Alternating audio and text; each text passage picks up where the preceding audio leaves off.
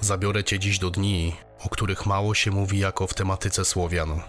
Kiedy zaczynałem interesować się naszą rodzimą mitologią i historią, rzadko kiedy trafiałem na informacje o tym grodzie. Dlatego dziś zbiorę część tych informacji do kupy i opowiem ci o miejscu, które budzi podziw nawet dziś. Pomyśl sam, jak wielkie wrażenie musiał robić w dniach, w których powstał. A mówimy o czasach około 750 roku przed naszą erą. A bohaterem dzisiejszej opowieści będzie gród w Biskupinie. Założony bez przypadku, jednak przez przypadek odkryty. W latach swojej świetności spełniał swoją funkcję doskonale. Świetnie przemyślany, po mistrzowsku zbudowany. Dawał schronienie tysiącom ludzi. Miejsce, które zawiera dech w piersiach.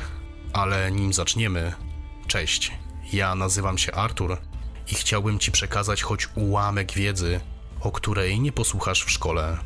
Więc jak to było w tym przypadku?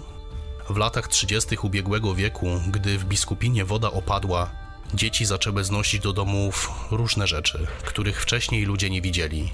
Mocno sfatygowane gliniane naczynia i temu podobne. Te same dzieci pochwaliły się w szkole tym, co znajdują. A tam nie obeszło się to bez echa. Walenty Schweitzer, bo tak nazywał się nauczyciel, który wiedziony opowieściami dzieci ruszył na miejsce, w którym mówiły mu z takim zapałem. Co ujrzał tam? Rząd pali drewnianych wystających z jeziora. Wiedział już, że przed jego oczami jest coś, co historycznie może mieć ogromną wagę. I nie mylił się. Niedługo później, bo już w 1934 rozpoczęły się prace archeologiczne na szeroką skalę w tym miejscu. One też ujawniły istnienie niesamowitego grodu sprzed prawie 3000 lat. Na Półwyspie Biskupińskim, a właściwie na wyspie, bo w tamtych czasach była to wyspa, odkryto gród, który wznosił się na około metr nad poziomem wody o powierzchni około 2 hektarów. Według badaczy ponad połowa dębów, z których powstał ów gród, ścięto około 750 lat przed naszą erą, a miejsce te funkcjonowało przez około 150 lat. Gród otaczał wielki mur o szerokości 3,5 metra i wysokości 6, a długość jego określono na 650 metrów. Wokół murów znajdowała się droga obiegająca go, a wszystko to od wody chronił okazały falochron, od którego to wszystko się zaczęło. Wbite z ukosa pale miejscami miały 9 metrów szerokości.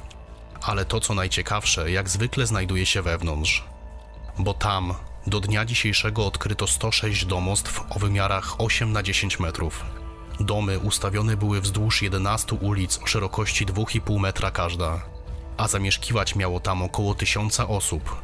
Każdy z domów miał przedsionek i główną izbę z paleniskiem. Na pewnej wysokości umieszczone było łoże zwane nary, na którym spała cała rodzina. Próżno było szukać komina, jego funkcję spełniał otwór w dachu. Nie było w takiej chacie również okien. Wszystkie domy wzdłuż jednej ulicy przykryte były wspólnym dachem.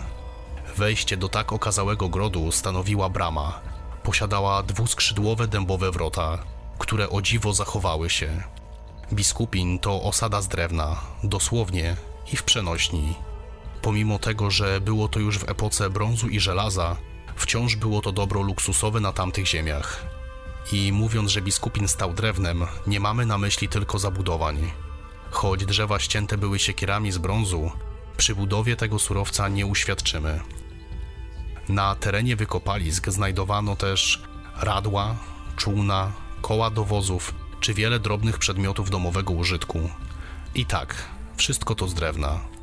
Wiemy już, że było to niesamowite miejsce. Wielki gród doskonale zarządzany w doskonałej lokalizacji. Schronienie dla pasterzy, rolników, myśliwych i wielu innych. Jak więc biskupin upadł? Na miejscu wykopalisk odnaleziono spiczaste groty strzał, które świadczą o tym, że gród był najeżdżany prawdopodobnie przez jakieś ludy ze wschodu. Jednak na to byli gotowi. Gród po tych wydarzeniach został odbudowany i funkcjonował jeszcze przez kilkadziesiąt lat. Jak więc doszło do jego faktycznego upadku? Poziom wody z roku na rok rósł, zmuszając osadników do ciągłego wzmacniania falochronów i podnoszenia poziomu gruntów. Mieszkańcy poddali się, gdy kolejna fala powodziowa przykryła ulicę na około metr.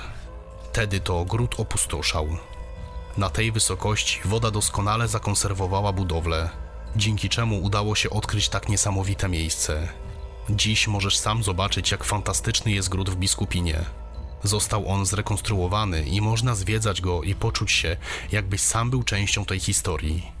A ty, kiedy następnym razem przysiądziesz przy ognisku, spójrz w ogień, poczuj zapach mocnego alkoholu i powiew wiatru, rozejrzyj się wokół i wyobraź sobie, że żyjesz w tak niesamowitym miejscu.